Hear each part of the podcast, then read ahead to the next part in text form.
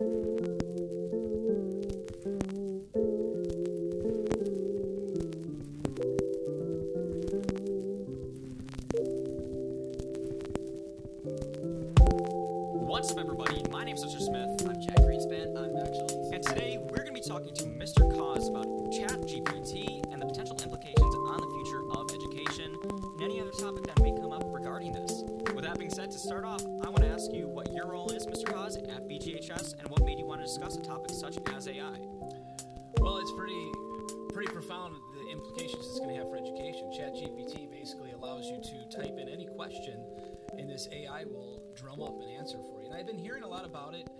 social media, and it just really picked up like two months ago.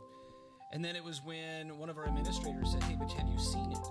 And so in her office, she typed in, "Can you type up a research paper with five resources?" And she said, "Pick a topic," and I picked climate change and it wrote a five paragraph essay citing all of the information and with the, the work cited at the bottom. It was it was amazing. Interesting. and, and I think that people people didn't really realize until this point what AI is capable of. A lot of people had known kind of what it was. It's it's kind of been sprinkled into conversations here and there for the past five years, maybe. But this is the first time an AI company, which it's it's OpenAI is the company that owns it. This is the first time they've really taken such a powerful AI and said the whole public can use it for free. Uh, this is the first time like any AI company has really done that, and I think we're kind of seeing the um, the effects of it now. And obviously, we're going to get into whether it's a good thing or a bad thing. But I think we should just start by admitting how how powerful it is, and uh, if this is what AI is capable of now to completely replicate human writing, then what will it be capable of in five years, in uh, ten years? So. Definitely. And obviously, we've discussed a lot about the sort of evolution of technology on the podcast and in many different, obviously, social circles as students. But I think AI, especially over the last, I should say, next 20 years or so, 30 years, is going to advance much farther than even the phone has, the cell phone, I should say, in the last 20 years, right? Obviously, in the early 90s, we had more of the brick style, and now we have, obviously, phones that can be as tiny as a screen size of four inches, right? and are as capable as they are. But in terms of the potential cons, I guess you could say, when it comes to education and ChatGPT, what would you say, Mr. Kosiek, is are the potential implications when it comes to strictly challenges in regards to not just teaching, but for students? Well, I mean, we could park here for a long time because the example I just gave you as the assistant principal, we, we looked at this. I think that's what a lot of teachers freak out about right away is this idea that it can write a paper for you. Um, and you just mentioned technology and the phone. And I think back 10 years ago when cell phones started to become something that every student had in their hand, but we wanted to lock that down because they can cheat or they can do things with it. And so you weren't even allowed to have a phone in class. Wow. You couldn't have it with you. And now it's almost an assumption that you have your phone with you. And some teachers will say, hey, grab your phone, look this up real quick. And it's become a tool. Hmm. And, and I, when I started thinking about this, this AI, I started relating it to the phone. And then another colleague said, well, think about the calculator. And if you think about the purists, you know, in terms of math, back in the day when the calculator became available, I guarantee that most teachers were like, absolutely not. You cannot have that calculator. It's cheating. You need to know how to do this thing, the, all these calculations. And yet, what are you guys supposed to have in your classroom when you go to math every day? Calculator. A calculator. And so, The, the interesting thing is, you know, obviously depending on what math you're in, but most will let you use a simple calculator. Some of the higher math classes will uh, do different things, but they were able to kind of like come up with a compromise. You're able to use it, but say only on certain units of math or whatever. Some of it you still have to do non-calculator, um, which is interesting, and I think that's what they're going to do with the Chat uh, GPT. But I think though it can also, you know, benefit students as well because they don't need to necessarily use it to cheat off of, but gain more knowledge about a certain topic where they have to do a research paper. It can definitely give them more of a background and a place to start, I think. But I think that was an issue mainly caused by COVID with the whole cheating thing being online. I think that's definitely where this has emerged and it's gotten to this point. Yeah, I, I- I think you bring up a good point. I mean, you could cheat using ChatGPT, but things that you need to be cautious of is it's not always exactly right. Um, I had a student in class, and that's what really got me excited about doing a, a conversation like this, Sure. who said he had used it. And I said, How did it go? And he said, Well, I had put in something for a, a senior essay, and I mentioned something about me liking uh, cooking, and it wrote an essay about how he wanted to be a chef. Wow. He's like, that was not true. And so I said, so what did you have to do? He goes, well, I had to go back and revise it.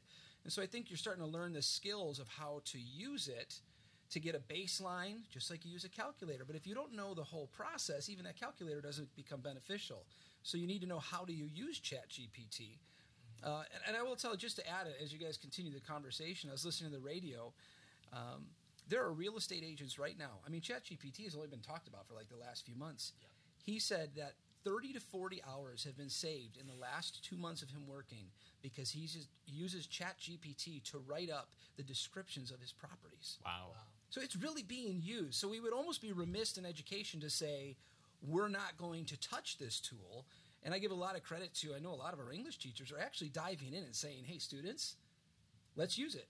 Let's figure out how it works. Let's figure out uh, the things that it's missing and how you can utilize it as a tool. Sure. And now you discussed a little bit about how it can potentially be used as a tool. Obviously, you kind of discussed the con of it, being that if you put something in, sometimes it won't be as direct as maybe it should be. But what do you think, besides obviously being able to cheat on various things, are the potential benefits for students in regards to ChatGPT? Well, you know, I teach education classes, and so it's so relevant because I'm teaching students that this now is going to be a part of what they're going into. Sure. You know, my seniors that are in Ed Academy are going to be in a classroom in five years where this is going to be a part of what they do, kind of like a calculator became a part of a math class.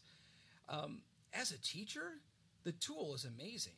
Um, you know, a new teacher, you got to figure out all your lesson plans. We we put Chat GPT up on the screen in our classroom, and I said, let's let's ask it to create a lesson plan.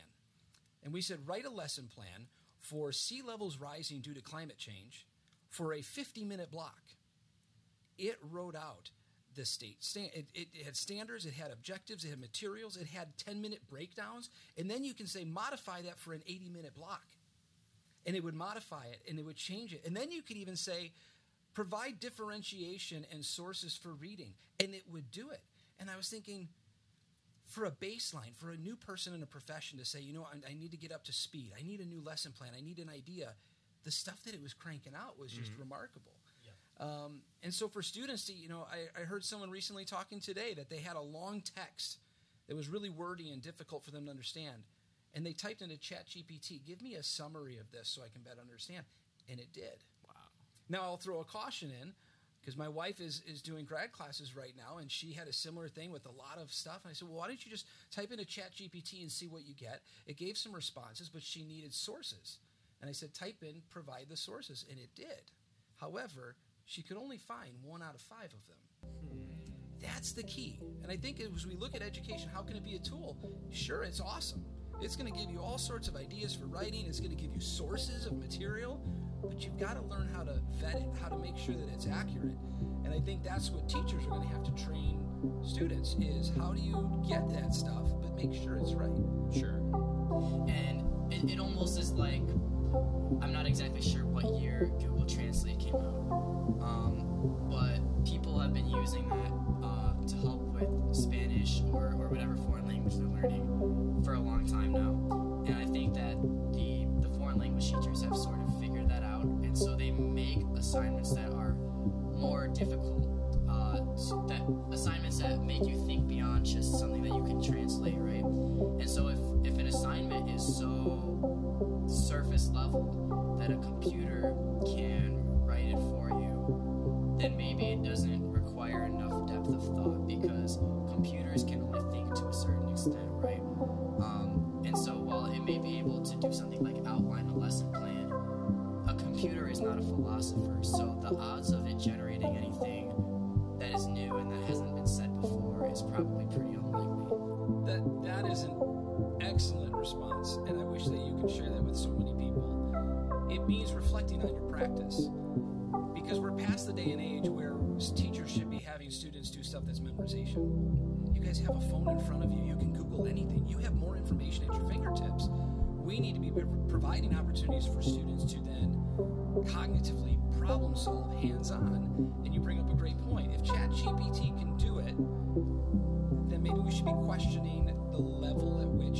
harder, but more thought driven.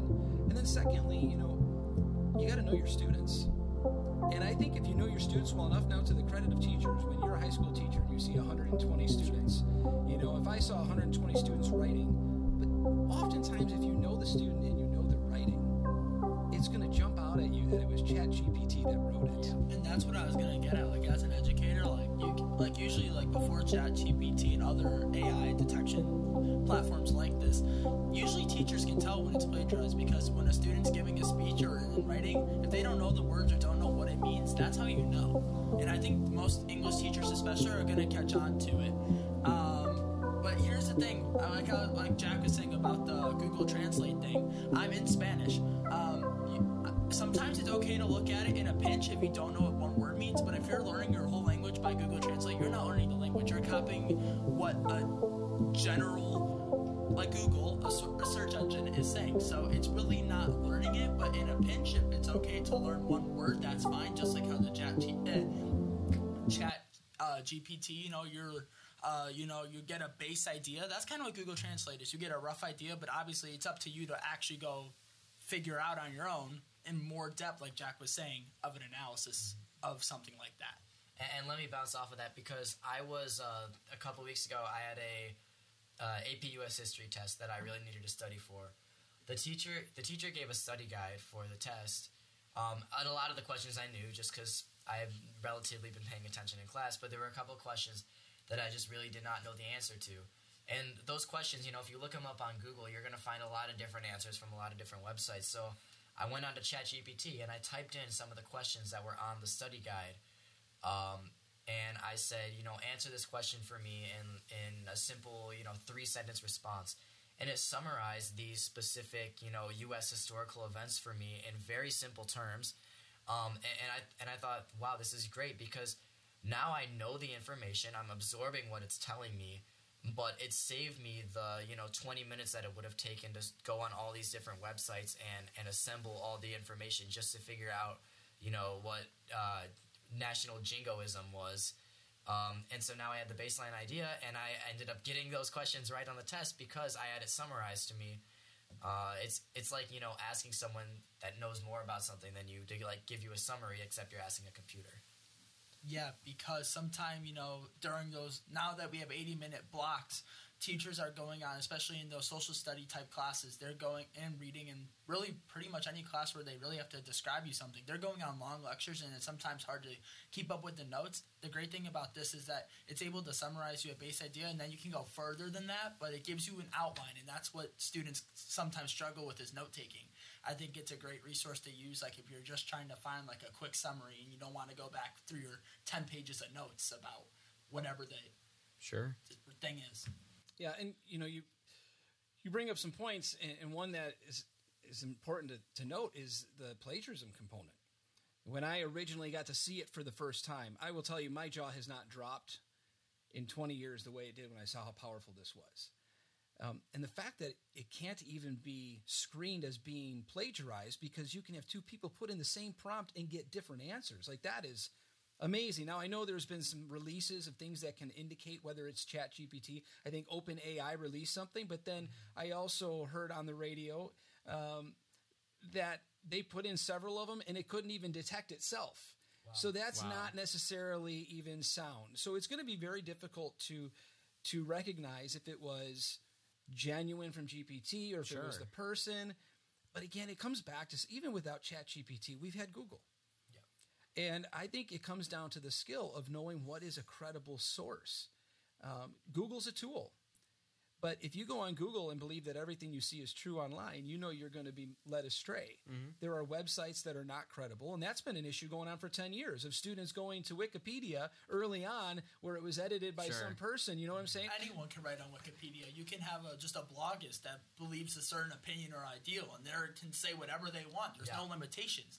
So I think you know in college they have students use databases of people that are actually profound and reliable sources. So they kind of get away from like the you know quoting certain websites more so like going to like certain websites. Like it's a different type not just going to google going to a database that we allow you to use to get research for a history paper. Because professors in college it's different from high school teachers. You know high school teachers will help you along the way kind of hold your hand. In college you're like hey if you cheat that's on you you know, and they'll figure it out and you'll get expelled, whatever. In high school, you get multiple chances sometimes, and that's the great difference in it.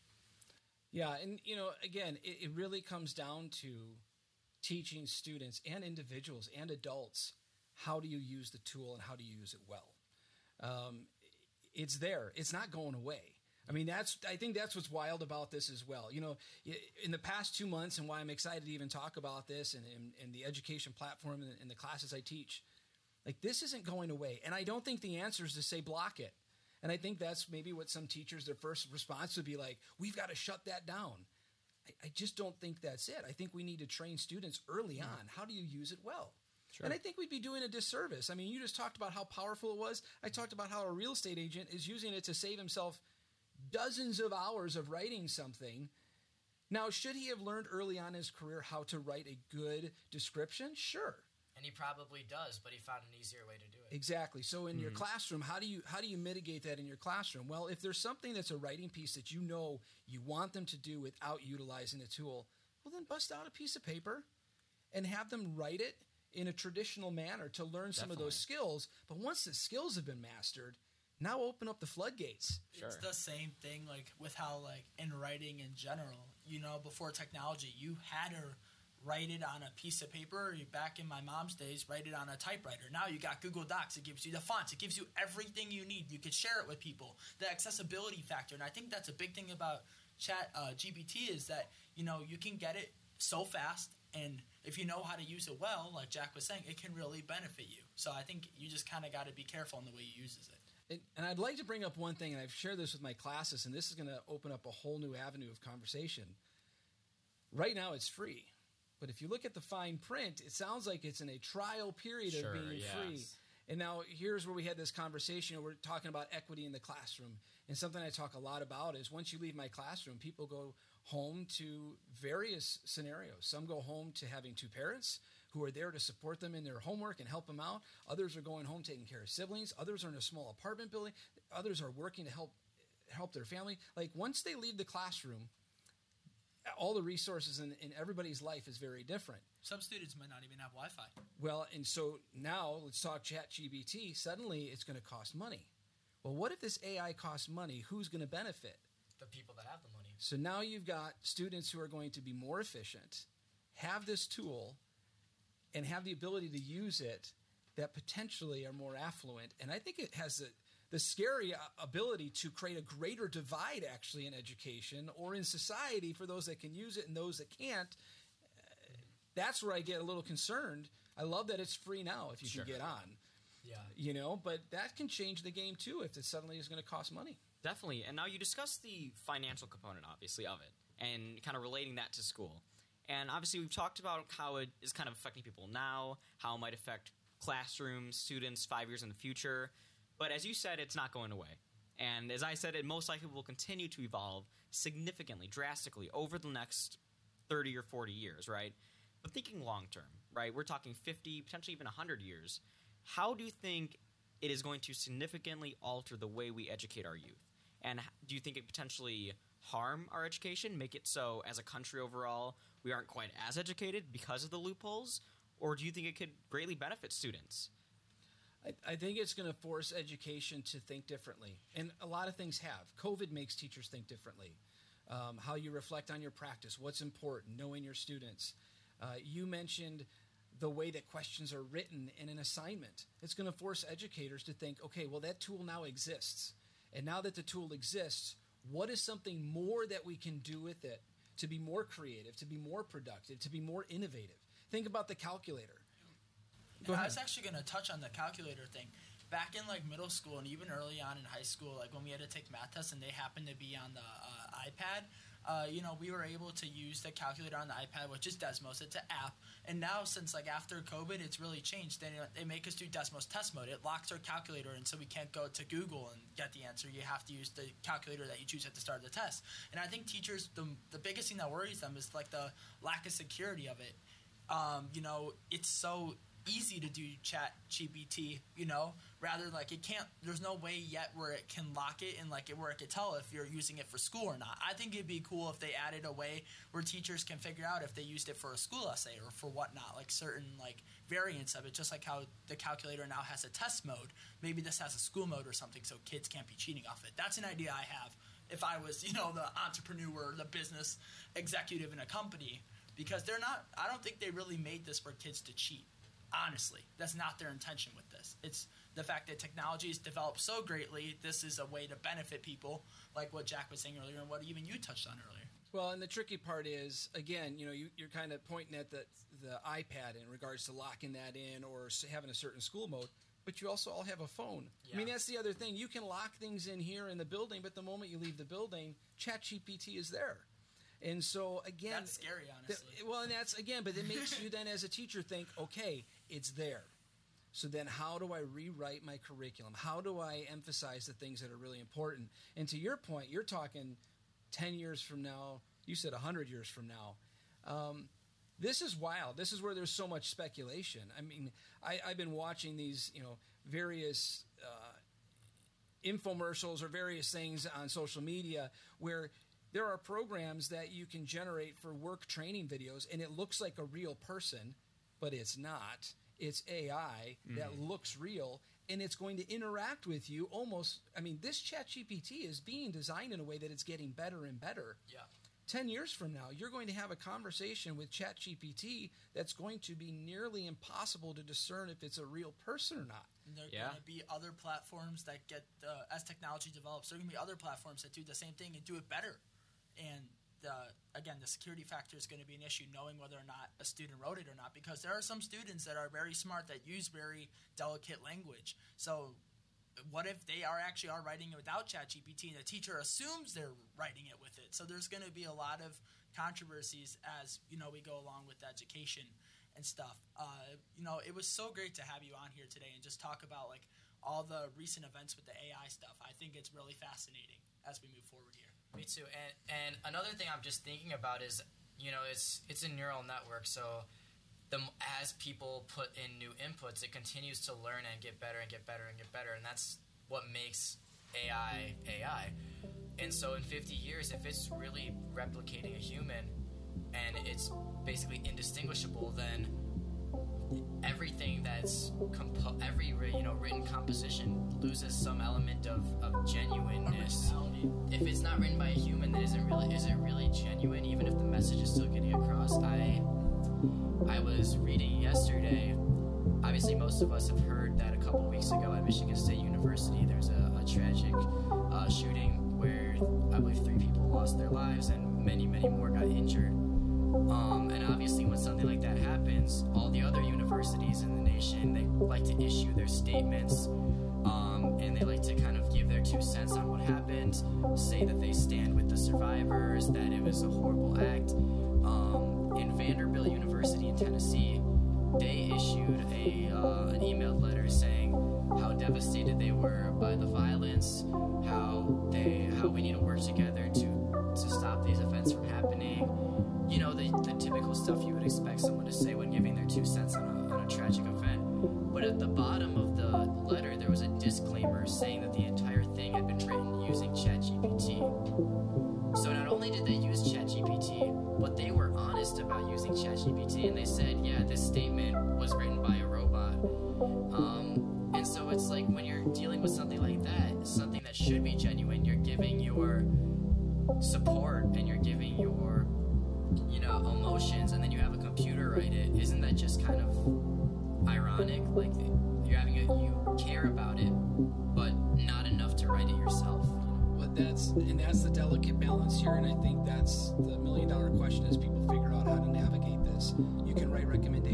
letters, letters of condolence, and, and on a lighter side, we sat in class, and again, we just we stopped our lesson. I said, if anybody gets on, we're going to go ahead and we are going to to do this uh, on the screen.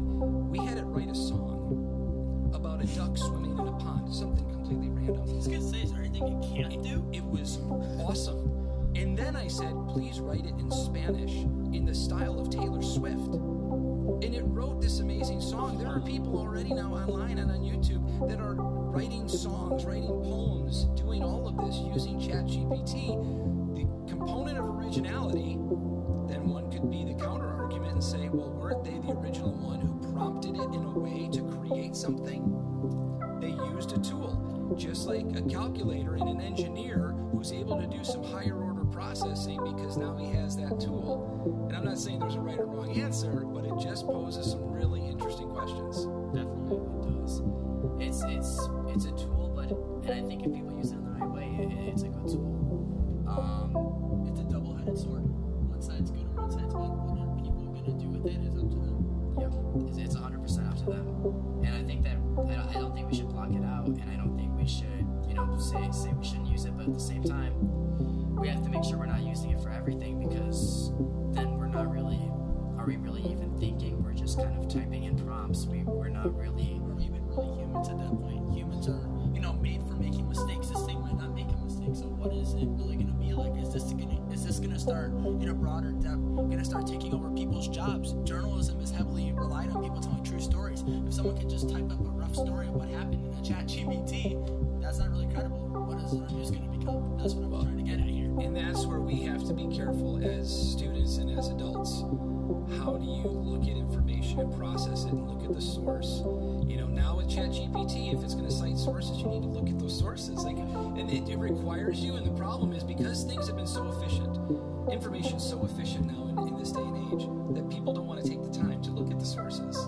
And I think it's important, especially knowing that AI may be writing things really want to make it a part of your conviction and who you are, you need to take a look at those sources to make sure what you're seeing is even legit before you start forming your arguments in life, whether it be political or, or a variety of different things. You need to make sure the sources are there. And that's a part of, you know, stemming back to education. Um, you need to educate students and adults in how to use it. And my concern is to think about how much OpenAI could be making right now if it was if it was a cost service. Um, There's already a premium subscription. and so, like that in itself, they they open it up long enough. It is all over the media. People are talking about it. It's in every news uh, stream that I have. And now there are realtors that are relying on it. There are business people relying on it. There are HR people that are relying on it to be more efficient, which means they're doing better. And the cost savings of 20 to 30 hours of billable time for that realtor, he's going to pay 20 bucks a month. But the realtor who's just getting started down the road, he may not have the additional funds to have everybody have their own license, and he's going to struggle to get by.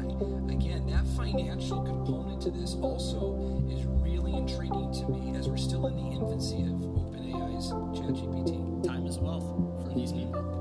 Exactly. And you know, you were saying there's a lot of talks about banning it within the walls of the school. Um, but then you were also saying,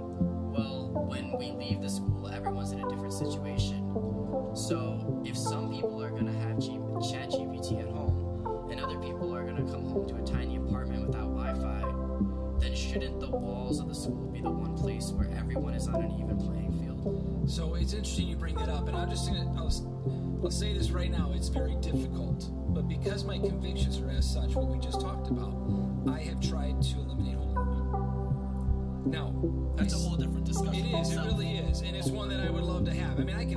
Podcasts talking about all sorts of stuff within education, and I, I love this stuff.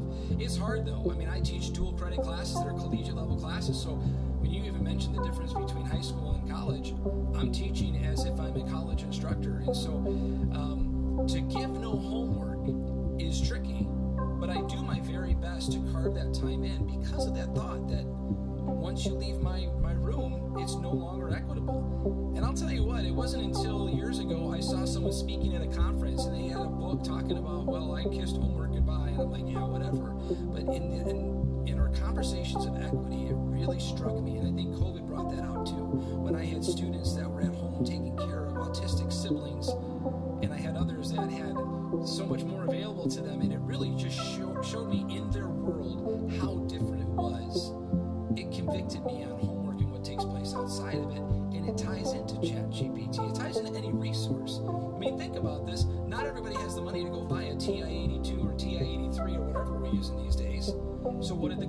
the? They offer class sets of calculators. That again, this brings you back to that whole tool thing. We have seen it as a valuable tool. So then what are we going to do with ChatGPT? Eventually, does every student in the school get a license for it because we've seen it as a viable tool?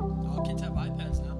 So, you know, does it become an app and does it become something that we all have access to the premium service? And I don't know, I'm not going down that. I don't want to say I'm whole hog yet into ChatGPT because we know there are challenges. It's very early. Yeah. like still. And, and And all the technology and the AI depiction, I think it's very early. Too early to call if it's bad or good. Yeah, and to know that cheating is there. I mean, I've had students that have been very honest, and I appreciate their honesty. I said, Did you use it? Yeah, it wrote something for me.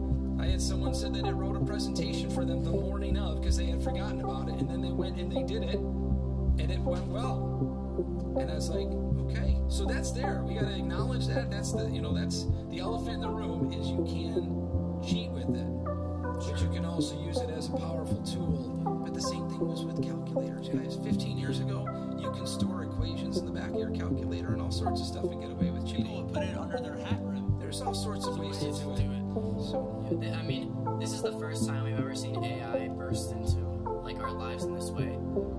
It isn't the first time that we've seen a major innovation. There was calculators, there was Google Translate. You know, we've talked about all this.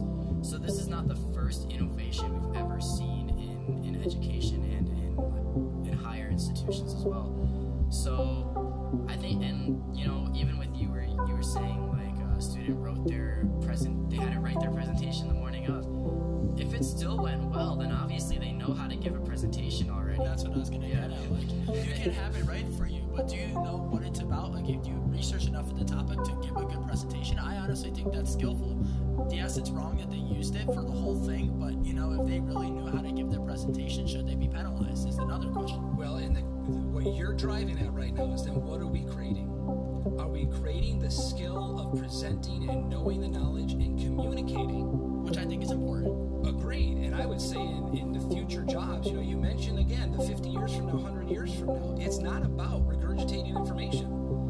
I mean, you have Google. We, we don't need to know dates. We need to know why that date was important. And that comes with communicating and elaborating and debating and having great conversations. That's what the skill that we need to be creating. And so,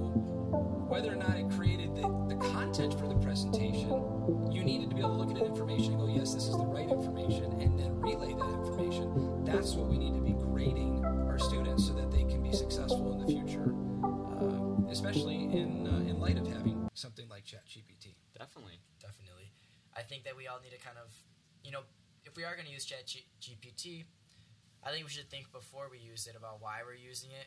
If it's really, if it's something you could be doing on your own, if you're doing it for efficiency, or if you're doing it because you just genuinely don't know what it is you're you're talking about. And I think if your answer is the second one that you don't know what you're doing, then maybe you should learn first. But if you're just looking for a more efficient way to get something done, then I don't really think it's a bad thing. I think it's something that's saving you time. And if we're gonna keep, if we're gonna keep teaching kids to, you know, make innovations, this is an innovation. Um, and you know the, even something like ChatGPT that we say is taking jobs. It's it's you know mimicking human language. Well, it was created by a human, so obviously people are smart enough to be making innovations. Uh, so why are we why are we turning them down? All that in mind, we should just you know just be more thoughtful about about what, what we're doing with it, why we're using it. But I don't think it's wrong to use it, and, and I think it's it's really great that we were able to to have you on here, Mr. Kosiek, because I don't think I've ever like thought about it to to this extent before. I've used it before, but I don't think I've ever thought about the implications of it uh, in this way before. So I really appreciate you coming on here. Definitely. Yeah, thank you. Awesome.